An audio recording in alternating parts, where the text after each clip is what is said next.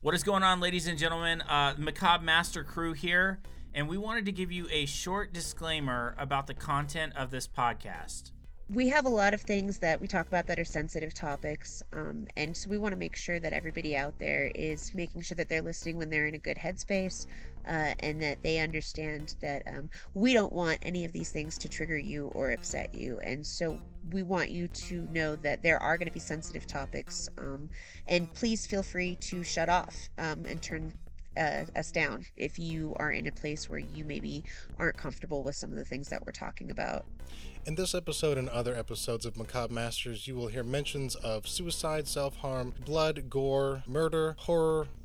Uh, there's just a lot of things that you might hear. So please make sure to look out for yourself, protect yourself, protect your mental health, and know that we won't think less of you if any of the subjects in this podcast are, uh, you know, something that isn't good for your mental health.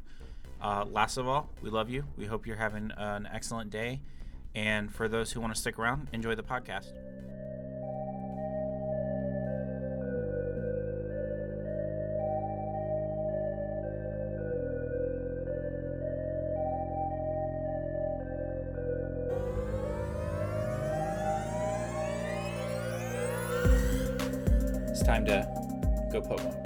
Okay, cool. So, with that said, ladies and gentlemen, welcome to the newest, most awesome, most greatest, most dopest episode of Lore. I mean, Beetle. I mean, Macabre Masters. All right. Uh, man, I should have put dead air in there too. Damn it. Fucked up. Fucked up, Pope.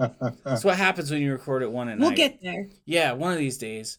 All right. So, um, guys, just so uh, we can get some foundational stuff set up, uh, just in the beginning here, uh, you should know that we are. Uh, the reason we've been gone so long is because we've been experiencing a little bit of a, a tech situation. Uh, as always happens with situations like this, if you don't believe me, go start your own podcast. You're gonna start noticing a lot of tech problems. So, um, what we're doing is we're actually recording it a little bit different. Um, so if you notice a difference in sound quality, but hell, maybe it'll sound better because I'm a shitty audio editor, and um, uh, I paid hundred thousand dollars while Uncle Sam paid hundred thousand dollars for nothing. Uh, so that's completely possible. With that said, uh, I am Pope. This is Macabre Masters, and as always, I'm hanging out with my dear friends and awesome homies, Nick, original Nick, OG Nick, and Beth, the macabre pimpstress, and um, and uh, we are going to actually talk about a movie that is very close to my heart tonight. Um, in fact, the closest to my heart. That movie is known as Jurassic Park. Woo woo. Roar is I love you and dinosaur. Roar as I love you and dinosaur it is. And um this is uh this is for a few reasons. Um I actually believe it or not, it's my favorite movie. I'm well known for loving Jurassic Park. Um but uh I actually argued against it, but they basically forced me, so I'm here against my will. Help. Help. Call Okay. the blood sucking lawyer. He'll be on your side. the only one on my side is the blood sucking lawyer. Um, the way he talks is amazing. Sir Richard Attenborough is just he was amazing, and may he rest in peace. The um, so uh, on June tenth, so in a few days, uh, a little under two weeks, Jurassic World Dominion will be coming out. I'm super excited about that. Um, mostly because uh, I've seen a few spoilers, uh, just because the internet sucks, and um, I know that my homie, the Dilophosaurus, is actually back in the new one. Um, hasn't uh, made a proper appearance since the first one. Uh, and also, speaking of the Dilophosaurus, it's one of the more horror elements. It was kind of a monster in the first one. So, why would a podcast called Macabre Masters talk about a movie like Jurassic Park? Well, it has strong horror elements, and that's what we're here to talk about today. So, the first question I want to ask you guys is uh what's your experience with Jurassic Park? You guys uh you guys love it. It's the best movie ever. It's the worst movie ever. It sucks. It's great. Still have a crush on Jeff Goldblum. What you got for me?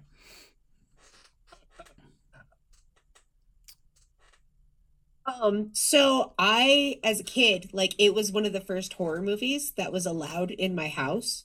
Um, and I was actually just arguing with uh my partner the other day about whether or not it's actually a horror movie based on where it gets placed in the video store. So in Blockbuster, it was in the uh, family section, right? But in the little video buffs, like generic small community, like video store we had when I grew up, was absolutely in the horror section. Like it was considered a scary movie. And when I was like eight, nine, or whatever I was when it came out, like it was scary. It was kind of creepy, but in like an endearing kind of way. Um, I will say for me personally, the biggest thing that ruins it is Sam Neill because of his his attachment to the Omen franchise. He was Damien, and the Omen is my like biggest. It's the only horror movie that really truly got to me, and so I have no love for Sam Neill. Whoa, he whoa, whoa, fucks whoa, me up every time, and he's like the sweetest guy. In Wait a Jurassic Park, second. but I can't stand him. I'm not judging that. In The Omen, Sam Neill was Damien. He does. And so in Omen 3, when he grows up to be Oh, uh, a got it. politician that comes from the West, yeah, he's Damien all grown up. And then he was in like the mouth out of the mouth of madness too. And that was kind of a weird movie. Like, so I just I have weird associations with him. So it's hard seeing him as this like paternal kind of figure by the end of Jurassic Park. Like, because I still see him as this like evil contention for the seat of the hell devil. Well, I'm just not about it. Like, it's not good. So, uh, a non Sam Neill um, fan in the house, uh, we apologize in advance to the um, continent of Australia. And um, actually, no, we don't apologize at all. With that said, Nick, what about you, my man? So this was my only, like my third time watching it. I didn't grow up on it because it came out in '93, and I may be dating myself here, but I was born in '95. So my parents already had like, my parents already had the, the discussion probably of, are we ever gonna let our kids watch this? And I didn't watch it till I was like, ten. I kind of snuck it, I think, um, and it frightened me extremely. the part that stuck with me in my mind the biggest was uh, there's a spoil of course always spoilers but when samuel l jackson's uh, character uh, is killed and his arm is just there and it like falls on her shoulder and then she like walks and it's just there that was always stuck in my mind it scared me as a kid um, then i watched it i watched one two and three in a row but i was like in high school so i was kind of like pshaw i don't care I'm on maybe on my phone. I wish I was playing Assassin's Creed. Um, then this time, I watched it at work, but it was really slow. There's like no one coming in right now, and this time I actually got literal chills uh, when they do the slow reveal of the dinosaur and the da na na na na. Uh, yeah, it was really. I like it much more now um, that I'm a grown up, and I'm a big fan. And it actually still did scare me a little bit. Um, I think it's truly frightening. I, it's that's part of the reason I kind of pushed for it. Uh, besides the fact that James A. Janisse did it, um, not to copy him, but yeah, I love it. I think it was really scary. It's good, good movie. Have you ever heard the. Uh... I think my favorite I was gonna say I think my favorite part about it is the fact that it was revolutionary for its time. Like when it came out, it was the highest grossing film of all time, or somewhere up there in that, like when it first aired and first was released and stuff.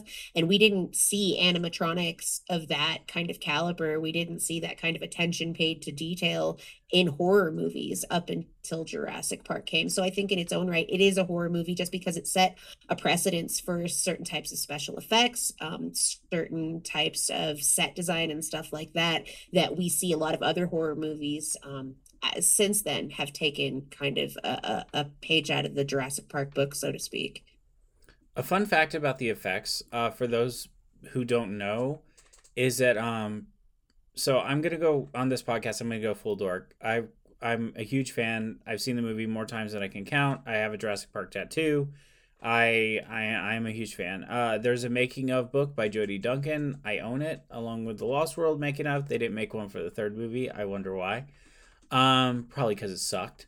Um, but with that said, um, the effects they actually they were revolutionary. You're completely correct because what happened was they um, were originally going to do stop motion dinosaurs, and instead they essentially invented CGI like on the like during it. Like Dennis Muren and his team essentially invented it on the spot, and uh, it's still some of the best looking CGI out there. Although I will say I have the Blu-ray copy, and if you watch it on Blu-ray, the CGI dinosaurs are very, very. It's very obvious which ones are CGI, especially the ones seen in daylight, like the Brachiosaurus. Um, however, there are some genius shots that they use the CGI. They got very creative because new movies they just say, "Is that hard to do in real life?" Well, we'll just make CGI. But they had full size dinosaurs for most of them. So the T Rex, for example didn't have legs. It was on a it was on tracks, and so it was just the upper body.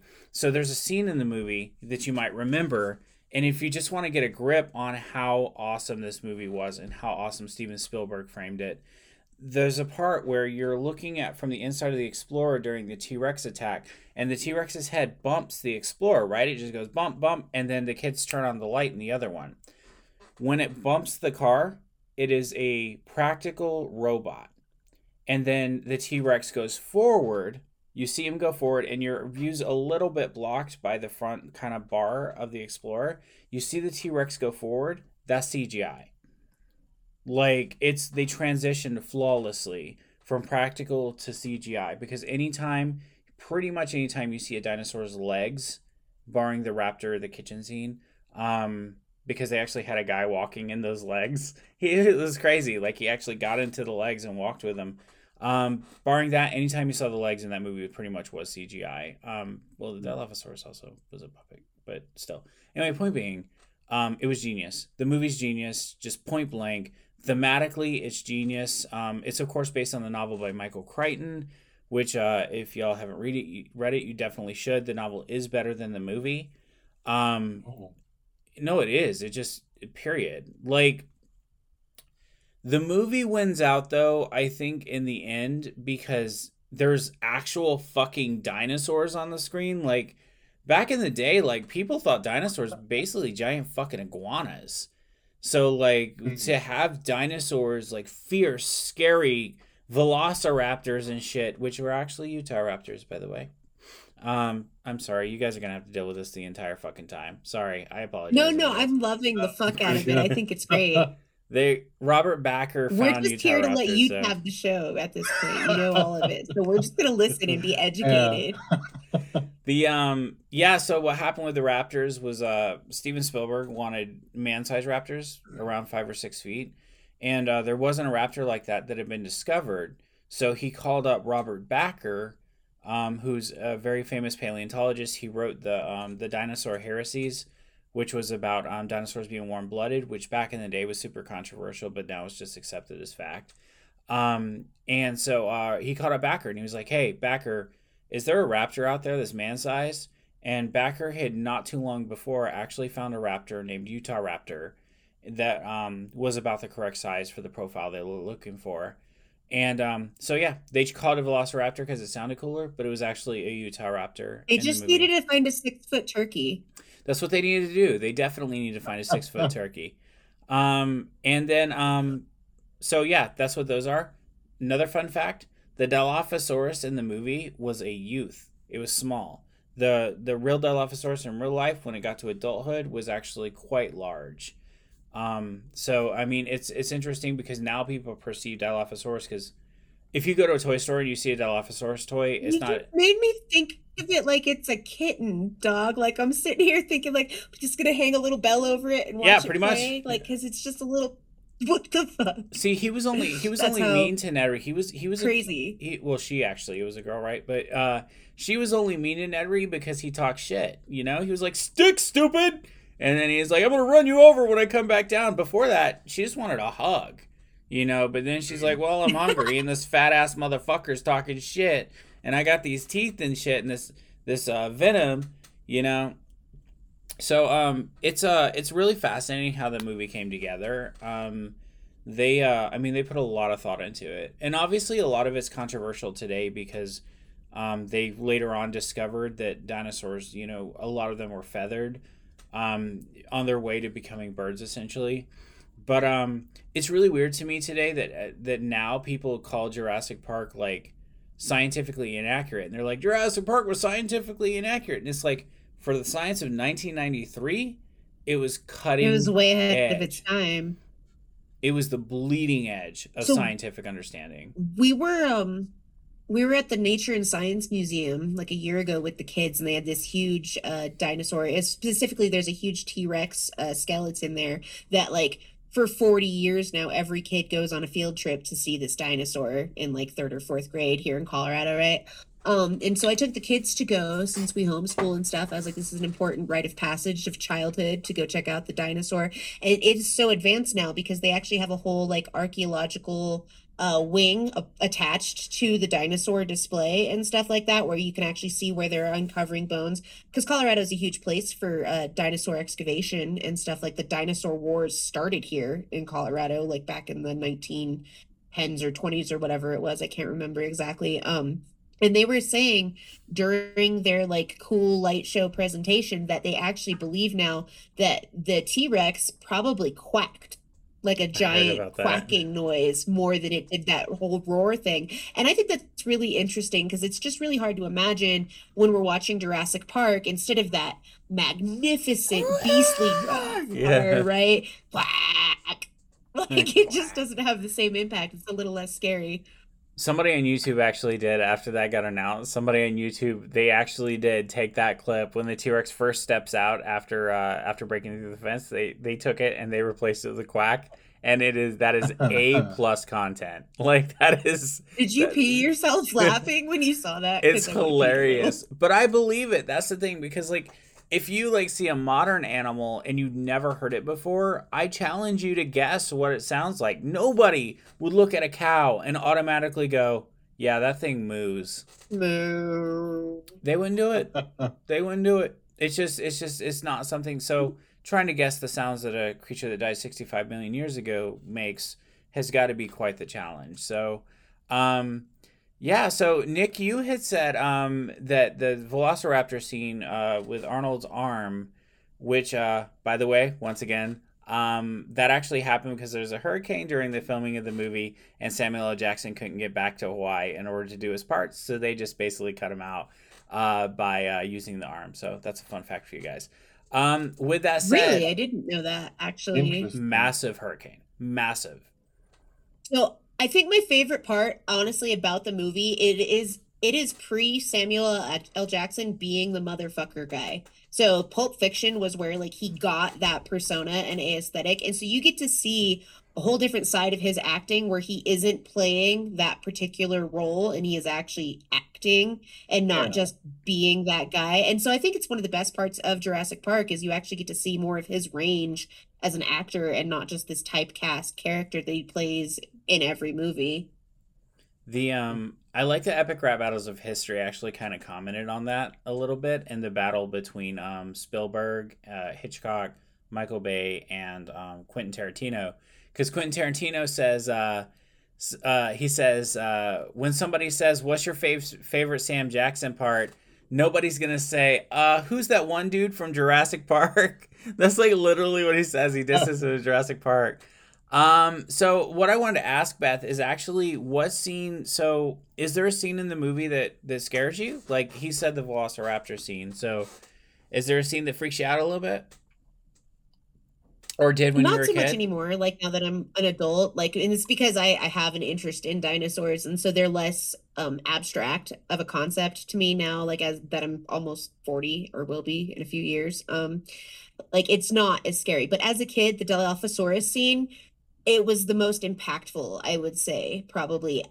Although the only other scene that really messed me up was the scene where the little like nerdy kid is on the electric fence and they're trying to get him to Oh. jump down and like that destroyed me as a kid like with all of my like sensitivities and neurodivergent shit like the concept the, the imagination of being there and already not being cool with heights and already not being like and the part where the brachiosaurus sneezes on the girl like that horrified me like and i know that sounds crazy and stupid but that was like the scariest part of the whole movie for It's me like being covered and smothered in dinosaur snot i was super not about that as a little kid We actually watched that movie uh night before last, me and Tatiana. We we rewatched Jurassic Park. I've of course seen it a million times, but uh I actually noticed a lot of stuff for the first time in this rewatch.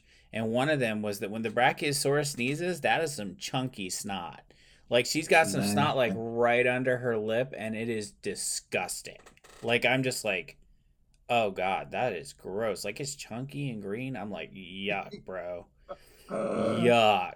So I would say the kids, um, the kids were really messed up with the Velociraptor jump scares. Like having watched it with the kids, like, and they range from nine to thirteen, and even my thirteen-year-old was kind of like, you know, and he's jaded. He plays Five Nights at Freddy's and and does all that like cool, spooky kid stuff that they do nowadays or whatnot, and and like that still kind of got to him, like the jump scare and the Velociraptor, and really the intelligence of the raptor and trying to imagine being in that situation. Like that's still, I think, the most triggering for m- most people, like the kids especially. The Raptors in the kitchen was a masterclass in horror tension. Like it really was. A hundred percent. and um it's it's it's interesting because i mean it's at the end of the movie you know what i mean like it's almost over at that point but um uh, as far as like a scene that freaked me out like um i when I, so when i saw jurassic park i just i saw it in theaters um and i actually fell asleep during it um the first half of the movie isn't for kids it's for adults uh just because it's so boring uh, but then as soon as the T-Rex came on screen, my mom told me I woke up and uh, loved it since. So I don't have a part from the movie that ever freaked me out, but I do have one thing that did freak me out, and that is the video game for Sega Genesis. There's a part where you, um, there's a part where you, um, you're like the T Rex busts out of a wall, and it's just his head, and he eats you if you get too close to him. That freaked me out. Um, so, but not the movie itself. Um, the movie itself, I fell so in love with dinosaurs that I still to this day. It's a joke that people make about me is how much I love them. Uh, and I don't really give a fuck if you got a problem with that. Then pretty much go fuck yourself. Um, so uh, no, like I, I'm, I'm, I'm real, man. Like you. I mean, there's a lot worse things to be interested in than dinosaurs. You know what I mean? like, give me a break. Um, so I don't know. Okay, so let me ask you guys this: If you had to pick, like, if there's if there's one dinosaur from the movie that you would not want to be locked in a room with for two minutes, what would that dinosaur be? Because they're all fucking deadly. But which one would it be? I honestly don't know if there is one. Like, I think that the Raptors are adorable. Like, and I super like, especially once we get into the further end of the franchise where we've got Blue and Chris Pratt and his little like group of raptors and stuff. Ah. The Like, I Raptor really Squad. love them. I call my doctors raptors all the time. Uh, They're my dogs and my kids. All of them are different dinosaurs at different points. Um, and the Dilophosaurus I always thought was adorable. Like honestly, so it makes me feel better knowing that it actually was a puppy or a kitten. It wasn't like Mm-hmm. a little, you know, like full grown evil monster. Like so I don't know. I don't know if there's one I'd really be scared of, but I have a healthy respect for all creatures. So like I would be just as scared of being in a room with a raptor as I would with a, a pit bull, like that was untrained. And that's fair. I mean, that's completely fair. I would argue a raptor is quite a bit more deadly than a pit bull, but at the same time, they're both very deadly. Um, when it comes to, To be pit bulls, fair though, the violent raptor's pit bulls. probably smarter. Oh yeah, Like Uh, so 100%. realistically, I am I have more of a chance of being able to communicate with the raptor and on some level, whether it be body language or, or whatever, than I do with like my dog. And I have a dog with autism, so like he is an autistic pit bull and he is very stranger unfriendly. He's great with other animals, but with other people, like if you are not part of our pack, he does not like you. And I'm way more scared of my dog than I would be of an intelligent dinosaur. Well, because an intelligent dinosaur, you can always just challenge to a game of chess, but then you got to be scared again when you beat him. Um, Oh. sorry. I guess that's fair. Unless it's like we're talking, you know, Bill and Ted's Excellent Adventures and we're playing chess with the Reaper. That would be awesome, though. He was such a sore loser in that movie.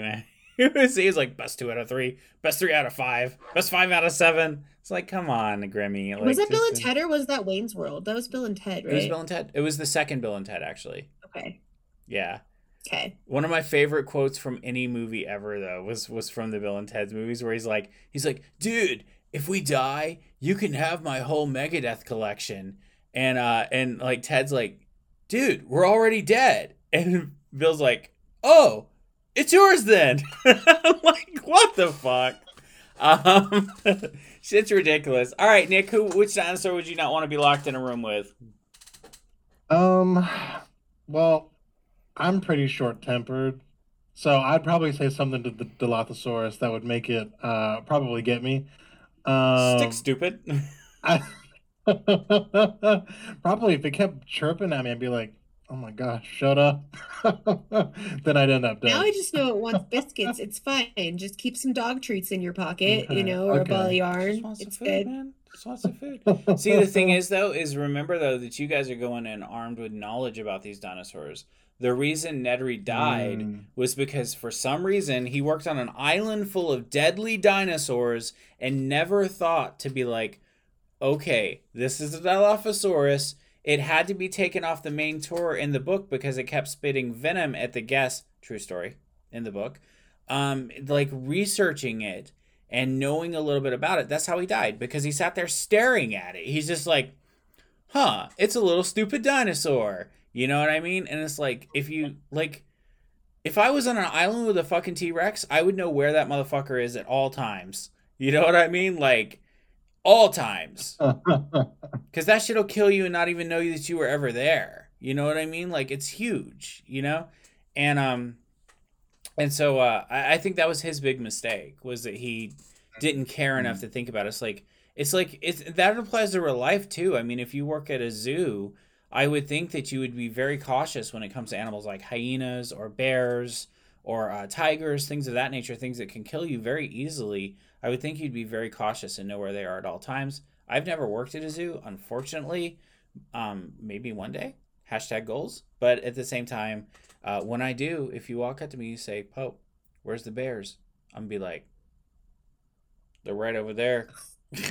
like they are over there. I'm over here. Bears are over there. I'm here. I'm not going to take you to the bears. They're over there. Go. You go at your own risk. I have nothing to do with this. Bears, me. Bears, me. Okay. yeah, Um, just silently knife hand. You know where it is. you know where it is. Um, yeah, that's uh, that's the thing. I have a healthy respect for nature in that I believe in keeping a distance, and that's actually from animals that won't harm me as well. Like if uh, if we have like a rabbit in our yard, I don't approach it. Like I'm like the rabbit's just Mm, sitting there mm. minding its own business. Like I will appreciate it from a distance, and uh, I hope that the rabbit has an amazing day. Um, but it probably wouldn't appreciate me like walking up and trying to give it snuggles or something like that. Even though I really love rabbit snuggles because I just love rabbits. See, up here, I have bobcats, coyotes. Um, we had a baby bear in the middle of the day run through camp like a year and a half ago, which Bears says so one of two things: either it's sick or the mama is gone and it is wandering, right? But we have like wildlife like that. My kids went walking like a mile away up to like where this little patch of like wooded area is, and they were like playing in the middle of the wooded area and they just happened to stumble across a bobcat den full of skeletons from animals and a little baby bobcat and mama was nowhere to be seen which means she was probably out hunting for food or whatever but that's like prevalent up here and so as a result like i have to constantly remind my kids that you're going to die petting something you shouldn't if you don't listen to me and stay away from the bobcat baby Right. you know Yeah, that's that's it's a. Um, I, I mean, I grew up a lot of my life in the South too, and so uh, like dealing with a Mm. lot of stuff, like, uh, like for example, snakes. You know what I mean? Like, Yeah. I love snakes. They're the coolest thing in the world. A lot of them can kill you pretty easily. Um, stuff like that, but you know, not nearly anything like what you're talking about. No. Although they have bears up here in Minnesota, but they I haven't seen any. you Thank do have bears in minnesota I have. Uh, well, they Nah. they haven't bothered me because I. you have my pants. wolverines in minnesota for fuck's sake wolverines are vicious as fuck I'm buying a house out here, okay? So let's not talk let's not talk about Wolverines. I'll be scared to death, man. I ain't trying to fuck around with a Wolverine. All right? I just I just see that's the thing. I, I want to let them live their lives and let me live my life. Like, you know what I mean? I got nothing against y'all, Wolverine motherfuckers. Just stay over there. Oh, but there was one cute one over the winter. We were uh Tatiana was looking outside. She was sitting next to the window and looking outside, and a fucking literal otter walked across our yard and across the street. An otter. Oh my gosh. That's awesome. Okay, Where do like you all live? Well, we- I've we only in I've only lived in cities. we have So- river otters, so that's the thing. Is like there's a lot of river otters out here. You don't see them that often, but they're out there. I've only seen them at aquariums. Because like the, the the biggest thing I've had to deal with besides camping and hiking, when I was uh, out in Yellowstone, I, I saw like buffalo. That was pretty cool. Buffalo like got really close to me uh, in a car and out of a car. Um, but here, living in the cities, uh, I got frightened by a possum hanging out in the parking deck today. Just trying to catch. It's just 94 here in the south. It's ridiculous. Um, so yeah, there's just this possum hanging out. down there? No, I, that's when I went to Yellowstone. There was a bison out Oh, there. I was like, oh, No, no. Sorry, no. I missed that because I wanted to look up and see if I was right about the Wolverines. And apparently be- they're yeah. extirpated. There are no uh, longer Wolverines since the early 1900s when they were hunted and trapped into near extinction. But they were in Minnesota up until like 1910, 1920, somewhere in there. So, But I'm you guys do have alternately- lynx, which is cool. Oh, lynx. Okay. I I know next to nothing about them except that once again they're another creature that I give a respectful distance to. Um, Yeah. So I'm sad about the Wolverines because obviously them getting hunted and stuff into almost extinction is terrible. Uh, but I'm also relieved, and now I will be able to sleep tonight, so that's good. Um, rest in peace, all my Wolverine brothers and sisters that died for my ability to sleep. Um, So- well, they're all still up in like higher Canada and like Alaska. So they'll they're just back. not down in the lower end anymore because Americans we suck and we murder everything that we can get our hands on for profit. Yeah, that's uh that's no good. That's no good. It's um so most macabre thing of all. it's the most macabre thing of all. Yeah, no shit, right? I'm just going. Seriously. so guys, uh this has kind of been a scattered conversation about the movie Jurassic Park, but um I will say I I will ask this. Um it's a it's a really fun movie. It's a really good movie. I'm really looking forward to the new one. Um but the what thing still scares you, Poe? I want to know. from Jurassic Park Mm-hmm. I have always found the raptors in the kitchen scene to be very disturbing. Um, uh, partially because it's with kids, and you know, you obviously don't want any harm to come to kids until the later movies when the kids are fucking annoying, and you definitely want harm to come to them. And Steven Spielberg refuses to Those let harm. Those kids were pretty annoying. The ones Jurassic World, where like old dude, he's a teenager, he's like staring at chicks the whole time. He's like, like, uh, fucking, can he die? Can somebody please get him out of here? Ty Simpkins was okay, all right, but the the other dude, like, okay. Um, but the Raptors in the kitchen, um, the Dilophosaurus part I love is my favorite part, and Dilophosaurus is one of my favorite dinosaurs of all time, if not my favorite. I actually have like seriously like thirty Dilophosaurus toys because I love it so much. Um, the T Rex, I have a question for you. of course. I'm sorry. Um, my kids were wondering when we were watching, they do the first scene where they're down at the waterfront and all the dinosaurs are like herding together down at the lake or whatever to drink. And there is the shorter, four-legged, assumingly a herbivore, drinking water, and it's the one with the spine on its back, but I don't think it's a Spinosaurus. I think it's something else. Do you know what that dinosaur is? Because I did not know. Uh, yes, it's Parasaurolophus. Parasaurolophus. hmm And Okay, they cool. actually and they I will make sure to tell them that tomorrow. The Parasaurolophus actually only showed up in Jurassic Park during that one part, but in the next movie, The Lost World, they have a very prominent part during the roundup scene. See, I haven't seen that one. What?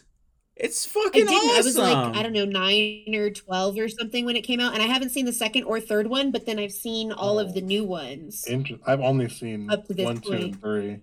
I've not seen any of the Chris Pratt ones on. I've not seen any of those. I've seen, of course, every The first one was good with Chris Pratt. The second one wasn't as good, but I hear good things about the next one. the um Hmm. The first the second this the second Chris Pratt movie was all right um in the first half. The second half they really dropped the ball in my opinion.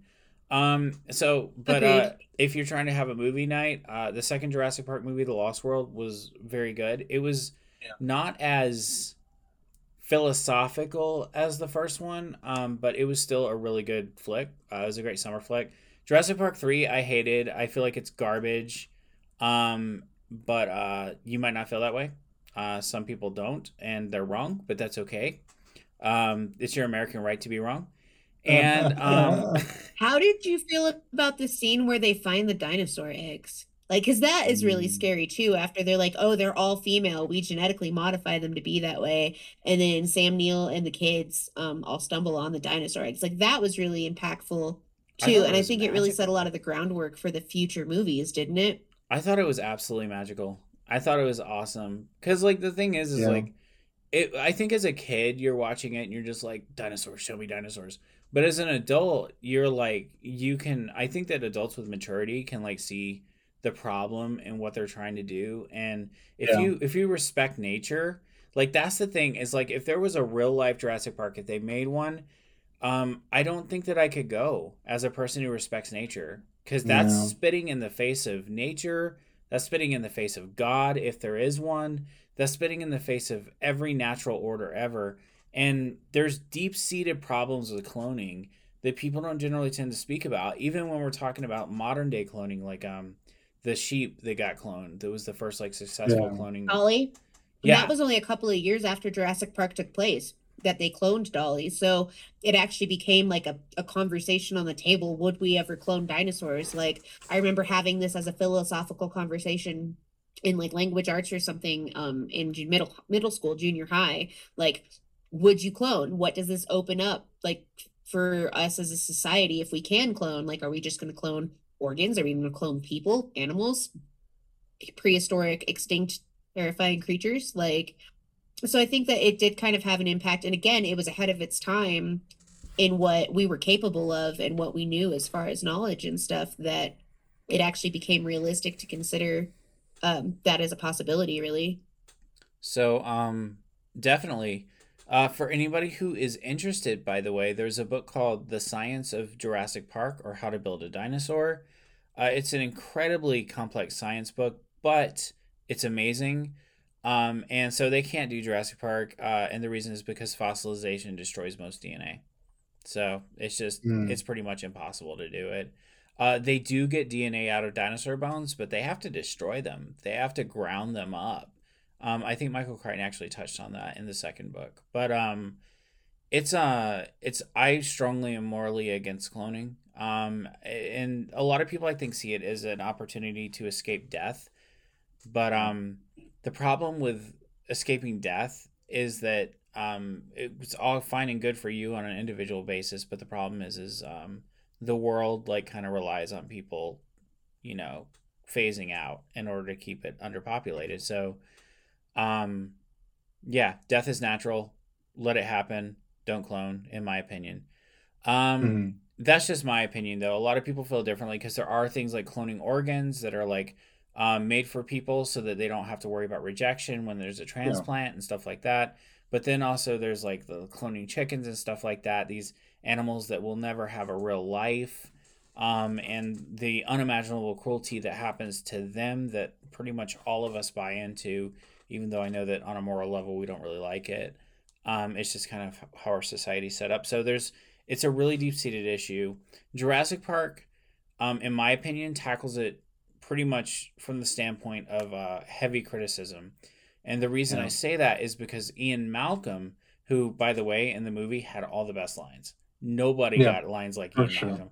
But the reason in the book, i really want you to do an ian malcolm cosplay can i just throw that out there real fast I'll do an Ian Malcolm cosplay. Not right now, obviously. I gotta. I i'll give know. you a dollar a dollar. uh, that's more than I have right now. So uh, yeah, let's uh, give That'll me be the, offline. That'll be the, the second sticker that we do. Um, yeah, His right. Cope is Ian Malcolm. Yeah, yes. Life finds a way. That's hot. Patreon with the uh, whole like finds open t-shirt too, like Yeah, just all yeah. laying there with the black pants. I just Yeah. I, I I require this to, to happen. But um, This is my dying wish before I die. Uh, the uh, I'm blushing. Um, anyway, so my wife. Um, wait, what was it? What was I saying about my wife? Oh, I was saying that she'd probably like that too. But the thing that I was gonna say, Ian was- Malcolm. Ian Malcolm got um was the voice of Michael Crichton in the book. So a lot of the characters did stuff that like Michael Crichton didn't morally think was right because it is a book and it does have a plot and it does need to move forward. But Ian Malcolm was the one that he gave his thoughts. And um and Ian Malcolm obviously from the very beginning of the book and movie is incredibly incredibly critical of the Jurassic Park project. And um Michael Crichton was critical of the idea as well. Um, and in some of his writings, he goes a little bit more into cloning and the dangers of like, um, especially genetic science in general, like gene patenting and stuff like that. Uh, he foresaw a lot of that happening, and it's happening today. Mm.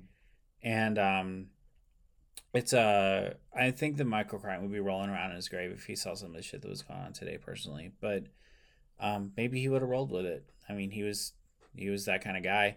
So um, Mm. yeah, it's uh, it's a great movie, and I think that it caught a lot of the shots before it actually happened. Um, but so I agree, one hundred percent. But um, is there anything before we before we wrap this one up? Is there anything you guys didn't like about the movie? We said a bunch of good stuff about it, but is there anything you didn't like about it? Besides Sam Mm. Neill. Besides what? Besides Sam Neill. Mm, I'm all right with the kids. They're just not my favorite. But Sam not- Neill's They're really entire not. character Like, and I was love nerd. nerdy kids, man, but Not they nerd, were I'm so hacker. like yeah, she's I like I don't know. hacker. The kids were he's extra, especially for 1993. Tim, they were 1993 piece of toast. extra. Yeah, big Tim, big piece of toast. It was, they were all right. I mean, I, I mean, I was once that age, and I absolutely remember being that that kid. But about other things, I explained before the podcast, I was uh, not a dinosaur kid. I think I missed that wave. Like everyone I watch on YouTube, though, happens to be a dinosaur kid. It's really weird. Because that's So- who that's who the awesome people are. You just need to walk up to them. You like dinosaurs when you were a kid, and now, and they're like, yeah, and you're like, we can be homies. Anyway, sorry to interrupt you. You want to know what I was most critical about of the whole movie? Like more than anything, even more than Sam Neill, the one thing that I was super critical about was the lawyer's short suit. Like he had this nice blazer Yeah, and he had jacket, and then he's shorts got these like three khaki inches, four inches above the knee, fucking like khaki slack dockers. Like and I just but they were shorts, and they weren't even cool like Steve Irwin shorts. They were like meant to be professional looking, and I just I died the whole time, and that's probably my most critical, biggest criticism of the whole movie was the lawyer's outfit. Is that terrible? They squeezed his balls too. Like they were up in him. They were hugging him. Like yeah, that was. Right. and then he's all sitting there in the bathroom when the building gets knocked over, oh and he's just sitting there on the toilet with his pants on, and you just see these shorts and these skinny knobby knees, and I'm just like, guy probably could have had a little more dignity right there. Like it was already bad enough he was dying on a Yeah. toilet. Just like Elvis. Exactly like about to say Elvis. Elvis. That's that's exactly how Only Elvis not as died. cool. but he wasn't wearing shorts that were fucking business slacks. Like uh, We don't know and that. I noticed the second they're trying to do the the seatbelt in the helicopter while they're flying, and I'm yeah, like, yeah, is he wearing yeah. shorts? I noticed that too. I was like, what is this? It is interesting because you think if you went to a tropical island, AC/DC. You would have the presence of mind to understand there's probably going to be big bugs out there, and you're gonna like never Yeah. mind the the dinosaurs. Like there's probably gonna be bugs and stuff. You're not gonna want to wear shorts. But then again, I don't know. Laura Dern wear shorts, uh, wore shorts, and uh, most of us didn't complain about that. But um, I have no idea why. Yeah, but her her outfit looked better. But I mean, in general, Laura Dern, I think would I would say looked a lot better than the lawyer. Oh my Gen- god. The lawyer. Yeah. Well, that's Donald Gennaro is his name. In 48 hours, I'll be accepting your apology. Um, okay, so uh, so My- my beef with Jurassic Park, and I only really, I only really have one. I think it's a very good movie. It's not a perfect movie though, and that is, uh, I think that, I think that like, so Sam Neill actually, like, not Sam Neill as an actor. I love Sam Neill as an actor, but the thing is, is like, the whole movie is really about parenthood in a way, Mm. and so it's Sam Neill's transition from not liking kids uh, and not wanting to be around them to uh, kind of falling into a more paternal role. But I don't know if it was strictly speaking necessary. I think you could have taken the kids out there and still had the God complex cloning conversation and still had a great um, film. But it was Mhm. also it was also in the book, so I don't know. Like Tim and Lex were definitely in the book. Um, Mm. But I don't know. I always found that. So part like his wife really pushed that narrative though from the very beginning where he's doing the scene with the raptor claw and the little fucking smartass kid talking about it's a six foot turkey, you know, and his wife is all like, You should be nicer to kids. You should try being around them more. I mean, she was really trying to push for that. You should you should consider us having kids thing. And so I think that they were trying to make that just more part of their dynamic in their relationship than necessarily relevant to the story at first. And then he gets put in this situation where he has the kids and he really has no choice right? So i feel like maybe it was just part of a build up to him having to be put in that fight or flight life or death sort of situation with these children who are really not prepared for it. And they're clearly very well privileged with the, their grandfather. We loved all the gifts you sent us grandpa. And like i mean Mm. we just see a, a, they don't really have a lot of real life experience. This kid is 100% a bookworm right? Like he probably isn't the kid that's got a lot of friends sitting on the school bus and stuff. So i feel like they set that up in a way where it was supposed to be more natural that he would take the kids because of his wife pushing him towards that and that's how he got set up stuck with them out in the wilderness with the dinosaurs in the first place you know? But um i do feel like it kind of detracted from some of the other parts of the story. Like i didn't really need to know that that was part of their relationship you know for it to make sense for the rest of the story for him to end up with the kids. So, um, a little fun fact that actually might color your perception of the movie a little bit. Um, Laura Dern in the movie did not play his wife; she played his student. So, if that tells you anything about the Oh. dynamic there, um, and so they were. It was like kind of like hinted that they were romantically involved, which is immoral, really, in that kind of situation. But it was hinted. But then it was kind of said later on when Malcolm asked Sam Neill, but he might have just been being jealous. Um, I will say this though uh, in Jurassic Park 3, which is terrible and nobody should watch it, but I did it for you. I'm here to help. Um, and uh, there's a part where they fake you out. Like uh, Sam Neill, you see him and he's got kids around him, and you're like, they're like babies, and you're like, did they? And it turns out that no, he was visiting Laura Dern and her doctor husband, and it was their kids. And uh, you're like, you're like, See, that's all bullshit. They totally implied that they were a couple. Like, never once did they say that she was Yeah. his student. And now I'm really upset. Like, that was all bullshit. I told you, I told you my color. That's that's that's what happened. Yeah. Um. So That's it's worse than the lawyer's shorts. And interestingly, also, interestingly, also, Laura Dern and Sam Neill actually have been doing the interview runs for the new Jurassic Park movie, and um, they've actually commented on their relationship in the original movie, and they've called it uh, highly inappropriate, was what they called it because of the age difference. Um, I don't know if I agree with that. I feel like uh, once you reach, you know, age of majority, a little bit older, maybe 20, 25, uh, you you should be able to date whoever the fuck you want at whatever Yeah. age you want. Like He's you're a an adult. doctor. Like, Yeah. for fuck's sake, she's an eth or what was it? A, a, an archaeobotanist. I can't even remember what her exact title was. I know she was paleobotanist. Thank you. Um, and like she was a doctor, wasn't she? Like in the fucking movie. As far as I understood, yes, she was a doctor and she was an expert. So in the if you've field. got a doctorate, you should be able to bone whoever you want. I'm Right? sorry. and I mean, it's Sam my Neill. He's handsome. Who wouldn't bone Sam Neill? Call me. Call me, Me. Sam. Beth ain't into it, but I am. Call me. Um. So, uh, with that said, uh, the last thing I have to say before we close this out is that there is indeed. I do not have to look it up. Jurassic Park porno. Um. Oh. There is. There is, of course. There is, of course, there is. Um, There are too many of those fluffy inflatable dinosaur Halloween costumes now Oh out for that to not be a thing. Not only that, but there's not only just Jurassic Park, but there's also in general romance books uh, by people like Chuck Tingle that uh, feature uh, Taken by the Triceratops and things along those lines. Um, people send them to me like they send me like Amazon links all the time trying to troll. But the Oh truth is, God. is I think it's awesome, and I fully support dino erotica uh, literature as long as the dinosaur and the human are both consenting. Completely cool with it. So uh, I'm just saying, how can you obtain consent from a triceratops? I don't know. But listen, I I don't know. We talked about it earlier. We don't know what they sounded like. Maybe they could speak in human language. We don't know. There's no way to know this. This is all speculation at this point. So yes, Actually, in the third one, though, in the third one, when they're on the plane, that raptor, that dinosaur says he does. He says Alan straight up. Alan. You know what? You know what's fucked up about that scene? The Alan scene? The the raptor head, the raptor head that appeared Yeah. on that part was based on the raptors in Jurassic Park 3, but Sam Neill hadn't been to Isla Nublar and seen them yet.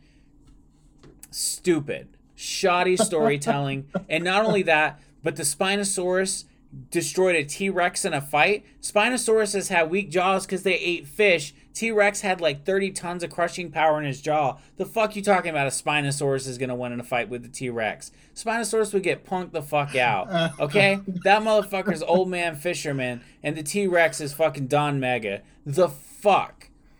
Fuck Jurassic Park 3. Alright, with that said, with that said, ladies and gentlemen, thank you for listening to uh, this episode of Macabre Masters um, on the movie Jurassic Park. Uh, if you haven't seen it in a long time, go back and rewatch it. It's an excellent, excellent, excellent film. Um, and um, beyond that, today is actually June 3rd, which makes it the third day of Pride Month. We hope you all have an amazing and beautiful uh, Pride Month. Word up to all of our LGBTQ plus homies out there. We hope you're having a great month and uh, and your visibility is awesome. Love you. We love you very much. And uh, not only that, but another cool thing that's not quite as cool as Pride, but still is kind of cool, is my birthday's in two days. So I'm turning 35. What? Um, so uh, that's Happy cool. birthday, Pope. Thank you. Thank you so much. Um, so everybody out there listening to this, uh, go ahead and send me a birthday present. I take Amazon gift cards. I take Sex uh, Club gift cards. I take whatever you send. And dinosaur porn. Dinosaur erotica books. Send me Chuck Tingle Dinosaur Erotica books. I'm into this. I will read them and send you a personalized review. Uh, I'm kidding. I will not read them and send you a personalized review. That was a complete lie. I did not mean that. Unless you ask for him to. If you ask for him to, I if you ask do it. nicely. I mean i can't i can't turn down anybody who asks me nicely for anything so. Uh but guys thank you for listening. Um i've been pope. I am of course uh this og nick and uh my friend beth the macabre pimpstress we're gonna get out of here. We hope you have an amazing amazing month an amazing amazing week. We're gonna be back next week so i don't know why the fuck i said month. I'm tired. It's two o'clock in the morning here.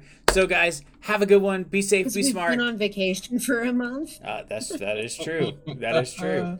Um so uh later. Have a good one. Bye, guys.